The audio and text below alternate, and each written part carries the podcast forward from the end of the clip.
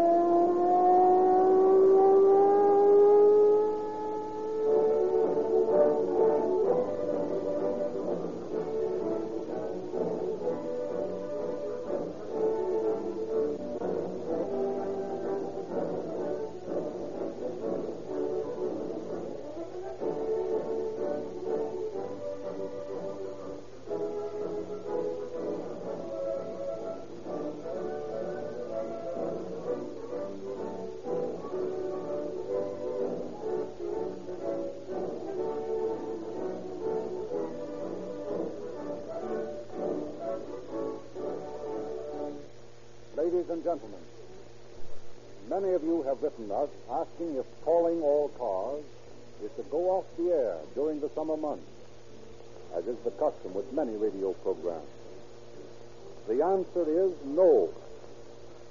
The Rio Grande Oil Company feels that its many friends will remain loyal to calling all cars and Rio Grande cracked gasoline when the weather is warm and the days are long just as they did during the winter months. You may be assured that calling all cars is to remain with you indefinitely. And now we're going to listen in on the thoughts of several users of Rio Grande cracked gasoline with tetraethyl.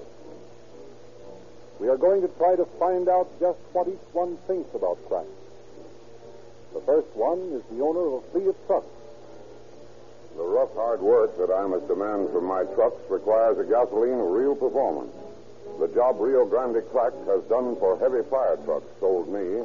Now I use cracked exclusively. Now we hear from a housewife. I read advertisements and listen to radio announcements. However, technical terms confuse me. I started using Rio Grande Crack because it's used by police cars. Here's a businessman. When I offer my customers merchandise, I must be satisfied myself that what I say about them is fact.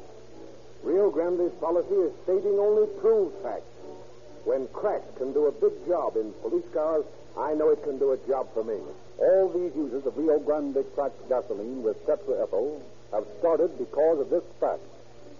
More police cars, fire engines, ambulances, motorcycles, and other emergency equipment operated by cities and counties in Southern California and Arizona are powered with Rio Grande cracked gasoline than all other brands combined.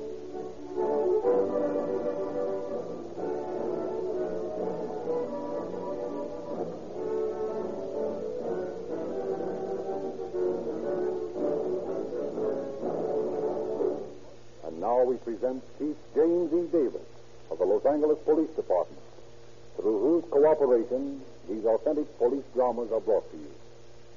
Chief Davis. The entire civilized world, and more particularly thoughtful citizens of Los Angeles, who appreciate that they live under the protection of an efficient peacetime army, are today, in many ways, honoring the policemen who uncovered the gang, who brought about the Gettle kidnapping, and brought its members to swift justice.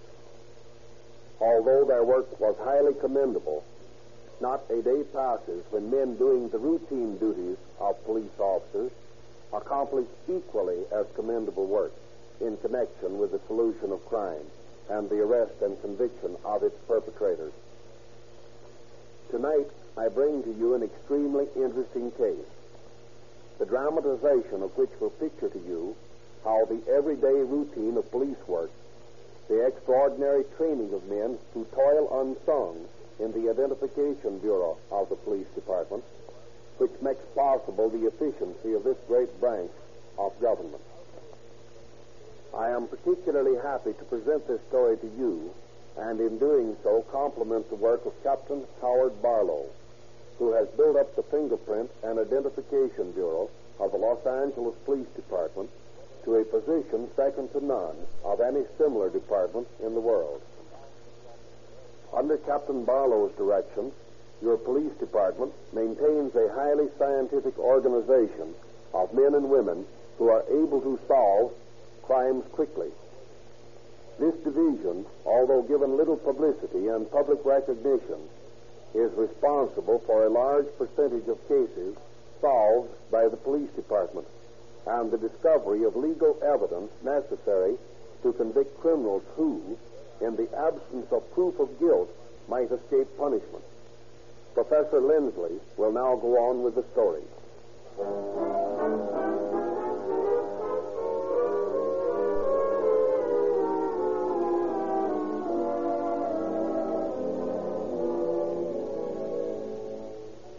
On the evening of April 9th, 1927, Melvin Hatch dropped around the Lonesome Dance Club, which is owned and managed by his parents. It has been Melvin's custom to call for his father, who is an invalid, early in the evening, take him home, and then return for his mother.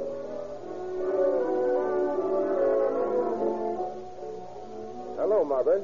Hello, son. Oh, hello, Dad. How are you feeling this evening? Not bad, Melvin. A little better than yesterday.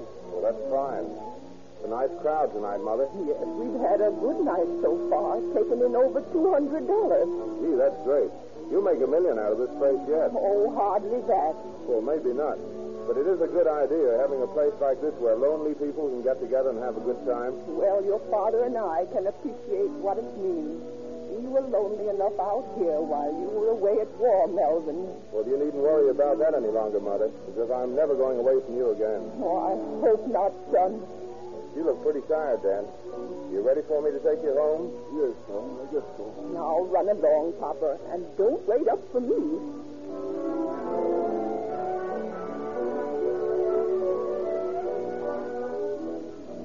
Melvin drives his father home and returns to the dance hall.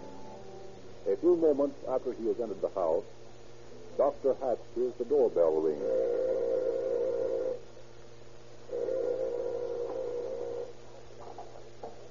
What is it? Is Mrs. Hatch home? Why, no, but I'm expecting her. Shut up, you old fool, and get inside there and keep quiet. Well, what are you going to do? Nothing to you if you keep your mouth shut. Now get in that closet. Listen, I'm a sick man. All right, now don't cry about it. Lie down on that couch a minute. I want to see what you've got on you. Oh, no, please. A wallet. Ten, twenty, thirty, forty bucks in it. Not bad. All right. You can get up now. Please go away. You have all my money. Won't you go now? I should say not. Your wife is coming home with several hundred more, and I'm going to get that, too. Oh, she won't have any money on her. She's just been visiting a friend. Now, don't give me that. I know she's down to the dance tonight, and I know that she'll bring home the gate receipt. She always does. How do you know that? Eh, you don't suppose I go into this without figuring out every angle, do you? The best thing you can do is to keep quiet. You just sit there by the fire as though nothing happened. Go on, sit down. I'm going to turn this light out, and I'm going to wait in that closet until she comes home. And don't you try any funny business, because I got this gat lined up on you every minute.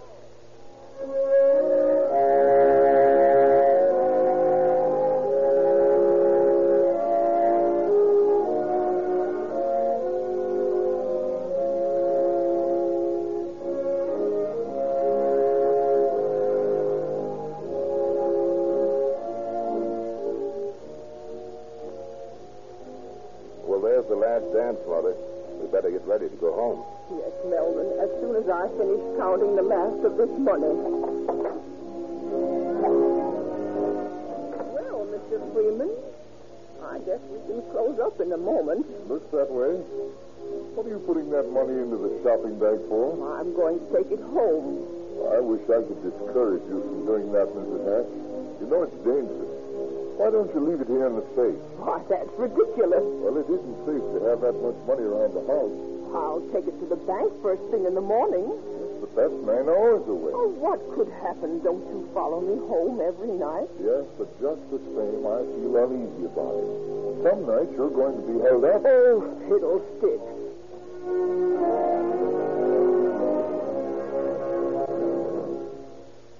Arriving at the Hatch home at midnight, Melvin locked the garage.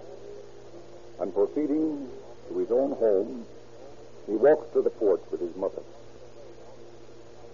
Don't bother coming in with me, son. I can handle these packages. Oh, it's no trouble, Mother? No, you're tired now. Run along. All right, Mother. Good night. Good night. Well, I declare the key's not under the mat. Papa, let me in. It's me, Papa. Let me in. There's a robber here in the house. He has his gun trained on you. Hand me the bag. What's the matter, Robert? Stand it.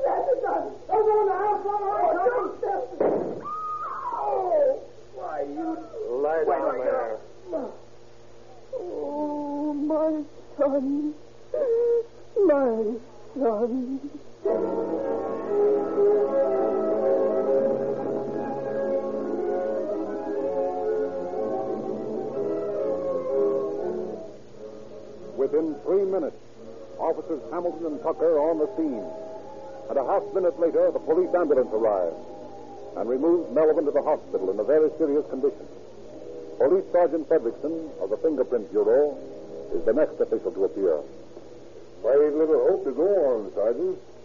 The suspect is described as about five feet ten inches tall, weight 160 pounds, age about 25. Yeah, there's thousands like that in any large city. Yeah, that's right. And he was mad, so there's no facial description. That's right, Doctor. Uh, Dr. Heck, Yes? would you mind pointing out to me the various articles the suspect touched while he was in here? Why, why, yes. Hmm. Let's see. He had hold of the doorknob. Hmm, that doorknob, eh? Let me see. No, no, there's nothing there. I don't think he touched anything else. He seemed to be careful not to. Oh, yes. He hid in the closet. He must have touched the knob on that door, too. Which closet is that? That one. Over there by the fireplace. Well, we'll take a look at it.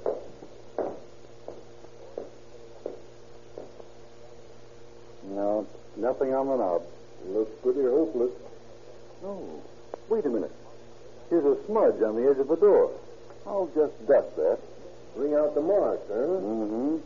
This is what you call a latent fingerprint. When you put this powder on it, you can make it out. See? Yeah. Say, that's pretty swell. You know, fingerprinting always interested me. You ought to come around the bureau sometime. Lieutenant Barlow, our boss, is one of the smartest fingerprint men in the country. Is that a fact? Yes, sir. Now, Tucker, if you'll hold this door steady, I'll just photograph this baby. There. Perfect print. Yeah, but look, Sergeant. That's only the print of one finger. That's right. The index finger. That isn't any good for identification, is it? Well, it wouldn't be in most places, but Barlow will know what to do with it. He has a whole file of single fingerprints. Yeah? Sure, there are only three others like it in the world. One at Wichita, Kansas, one at Berkeley, California, and the other in Scotland Yard. Well, I'll be darned. This is some outfit we belong to, isn't it?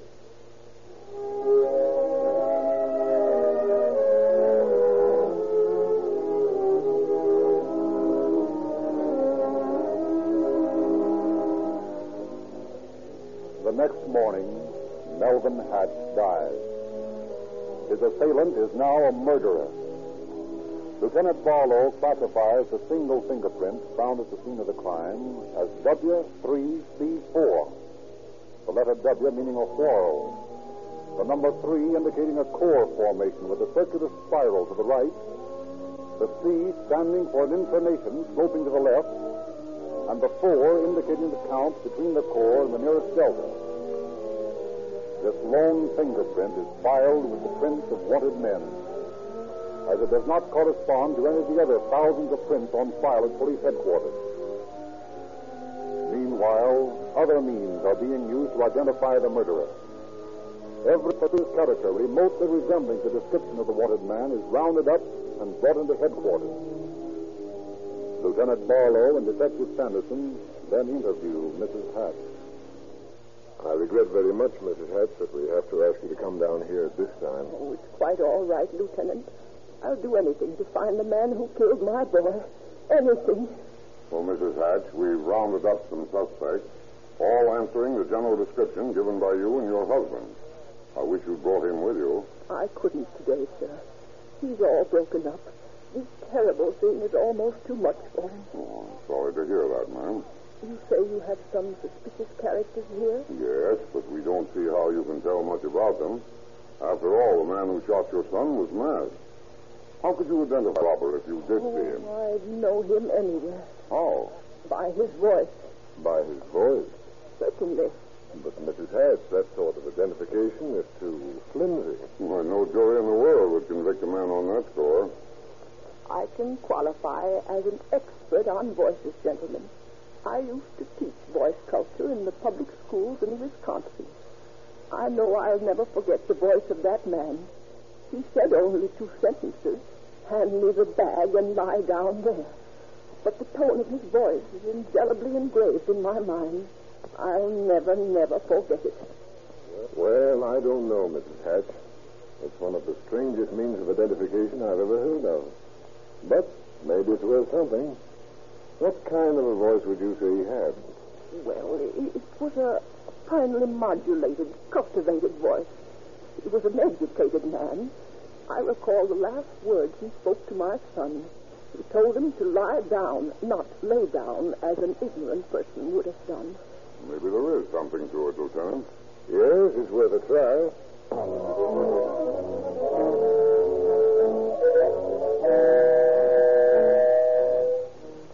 Lieutenant Barlow and Detective Sanderson lead the distraught mother into the show-off room. The suspected men are led out behind the screen, their faces lit up by blinding light, so that they cannot see the people beyond the screen. Lieutenant Barlow addresses them. Now, I want you men to repeat these words. Hand me the bag and lie down there. Start with the man on the left. Hand me the bag. Lie down there. Next. Hand me the bag. Lay down there. Next man. Hand me the bag. Lie down there. Let me hear him say it again. Repeat that, will you? Hand me the bag. Lie down there. No, that isn't the voice. Go on, Lieutenant. All right, the last man. Hand me the bag. Lie down there. Okay, that's all. Take him back, Sergeant. Well, Mrs. Hatch? No, none of these men was the man who killed my son.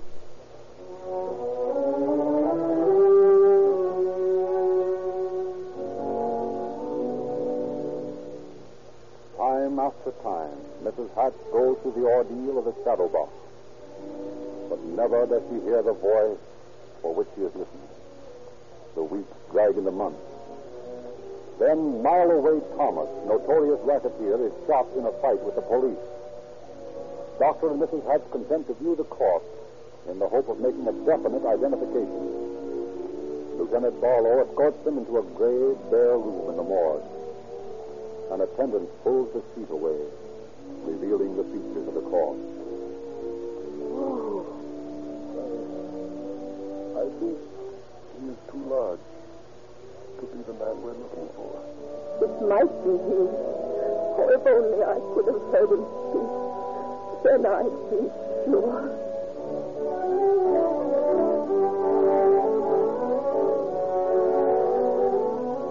Many officers in the police department are of the opinion that the murder of Melvin Hatch was another of Mile Away Thomas's crimes, and so consider the case closed. But to Lieutenant Barlow, who constantly pores over his precious fingerprint file, no case is closed until he gets a positive identification. And the fingerprints of Mile Away Thomas do not match the single print that he received from the door at the Hatch home.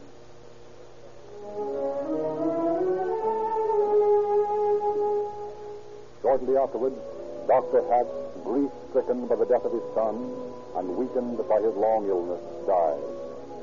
The possibilities of identification are thereby lessened to Mrs. Hatch's recognition of a voice, uttering seven short words, and to Lieutenant Barlow's matching a single fingerprint. Three years passed, and Then another crime. It shrieks across the front pages of Los Angeles newspapers. It is, Ju- it is June 25th, 1930. Here comes that messenger now. Where did he come from? Well, he's just turning the corner of First Street. Now, take it easy. See that open place there beyond the truck? Sure, I- Well, gauge your speed so that you'll pull in there just as he's walking past. All right, I got it. Okay, swing in. Give me that bag. Hey, what's this? See this yet? Give it to me, or else. Give it to me. Okay, Pete, drive like hell. All right. Hey, police! On the ground, police! Hey! That was a neat job, Pete. Let's get down to Wilmington as soon as we can. Sure, if this you can, I'll hold it together. I wish you did a car with a bit of bright and a little bit of a pep when you steal them. Well, I couldn't help it. I think the only one I could get away with. Sure, but someday it's going to get us into big trouble. Ah, we'll fix this one as soon as we get back. Well, I sure hope so. I don't like them before the. There's a truck coming out of that alley. Look out!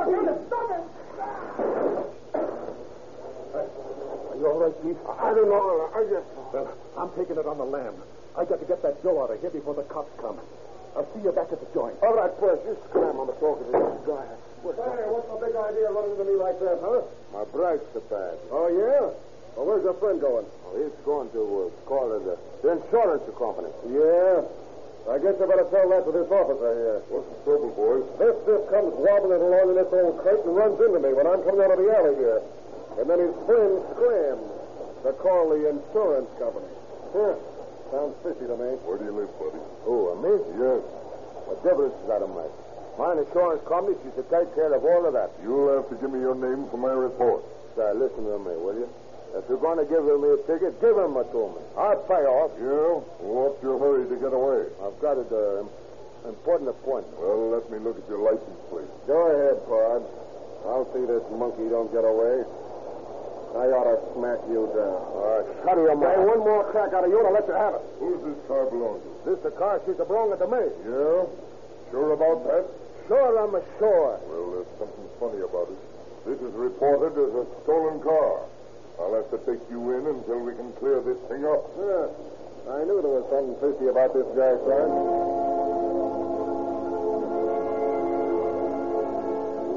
Although Solano steadfastly refuses to talk, police discover several addresses on his person. Running these down, bring them at last to a house in Wilmington.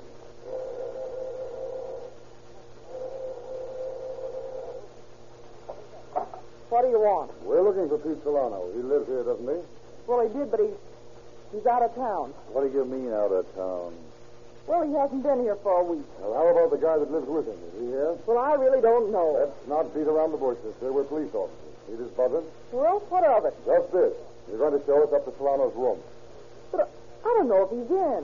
I don't know if he should. Oh, yes, you should. You wouldn't want to get in a jam obstructing the law, would you?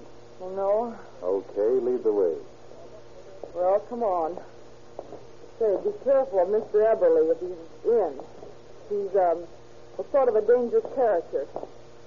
This is as far as I'll go. He's in the second door to the left. Okay, lady, thanks. You better unlimber your gad, Jack. You may need it. Right.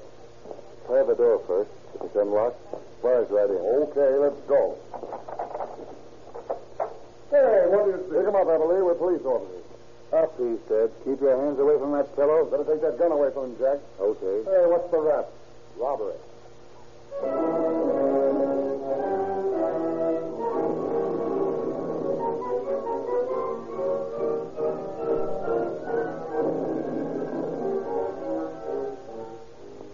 Eberly is brought in, fingerprinted, indicted, and speedily sentenced to prison on four counts of robbery. As he waits in county jail to be transported to San Quentin, Lieutenant Barlow is in his office making one of his customary checks on the fingerprint files against the prints found at the scene of the unsolved crime. Well, what are you up to this afternoon? Oh, just making a check back on the old unsolved crimes. A lot of work, isn't it? Sure is when you have 230,000 sets of prints on file. Hmm, that many? Yeah, but it isn't as bad as it sounds. Because the code classifications cut down the number of sets you have to go through to check any particular print thing. Hmm. It's a lot of fun. You never know what you might find. Now, take this print here, W3C4. Does that mean anything to you? Hmm, not a thing. Remember Mrs. Hatch? Oh, yeah, the little old lady whose son was killed, and she said she could identify the murderer by the sound of his voice. Yeah, that's the one. Mhm. Well, W3C4 is the code of the single fingerprint we found at the scene of the crime. They never found anything on that, did they? Uh-uh. But every now and then I check over the files just in case. Let's look it up now. Hmm? Sure. Now, let's see. Here's the W file. Now we'll see how many W3s there are. Hmm. Quite a few. Hmm. See? Then we'll eliminate everything but the W3Cs. Only three of them. Well, I'll be doggone. What is it? Why, here's the same print, W3C4. Yeah? Who is it? Let's see. Percy Eberly, convicted on four counts of robbery. Look at the comparison of these prints. Hmm. Identical. I can see 20 points of similarity. And you don't need more than seven to convict, do you? No, sir. Sanderson, we've run down another unsolved crime.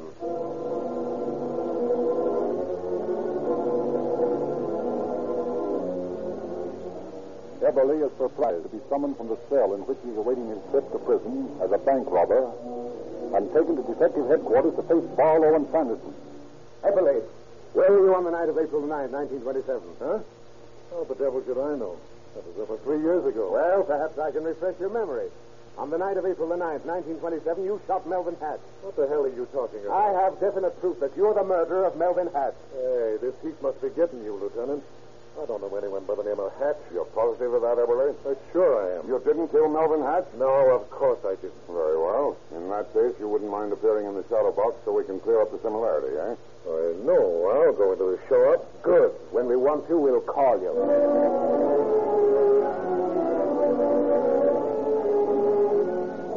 Mrs. Hatch is hastily summoned to police headquarters and arrives breathlessly eager to find what news the officers have. They explain that they have a possible suspect whose voice they would like her to hear. Once more, as she had been so many times before, she is led into the darkened show-up room. I hate to ask you down here, Mrs. Hatch. You may be on the wrong track again. Quite all right, Lieutenant. I've come down a thousand times so long as we get the man who killed my son. You're a brave woman to go through this ordeal time and again, Mrs. Hatch. Well, it's nothing. I live for the day when I'll see justice done. Are you ready to see the men? Yes, I'm quite ready. Bring in the prisoner, Sergeant. Yes, sir.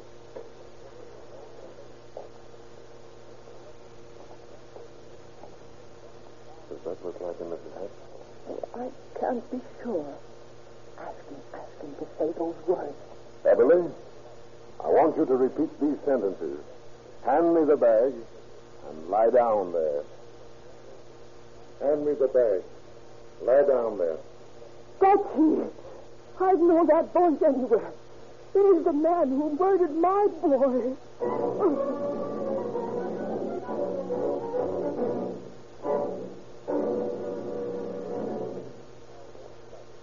Equipped with the evidence of identical fingerprints and Mrs. Hatch's positive identification of the voice, Deputy District Attorney Joseph Choate entered the courtroom on December 3rd for a long, drawn-out court battle in which the defense tried to break down the value of fingerprints as positive identification.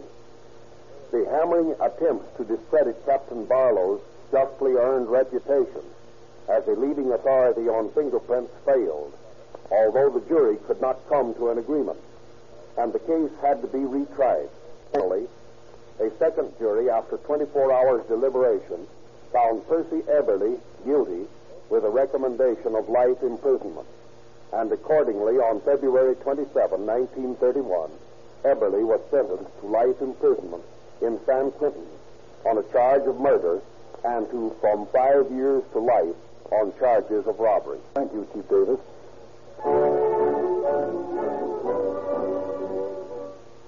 Ladies and gentlemen, every year police cars, fire engines, ambulances, motorcycles, and other emergency equipment travel millions of miles in their daily jobs of protecting the lives and property of citizens living in Southern California and Arizona. These millions of miles are run with Rio Grande cracked gasoline.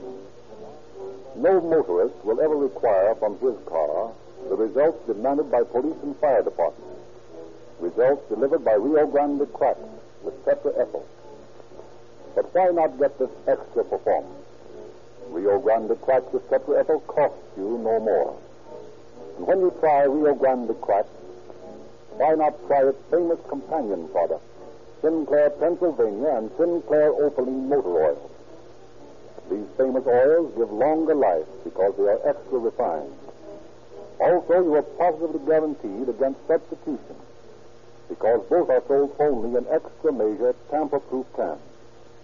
With all their advantages, it is surprising that Sinclair Pennsylvania and Sinclair Opaline cost no more than ordinary oil.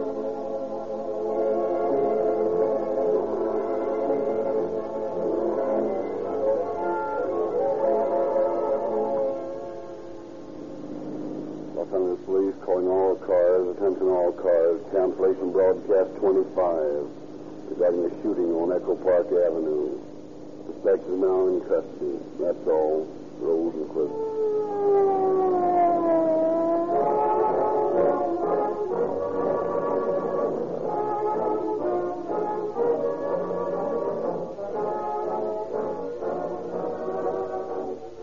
Calling All Cars is written and produced by William N. Robson. The orchestra is under the direction of Frederick Stark.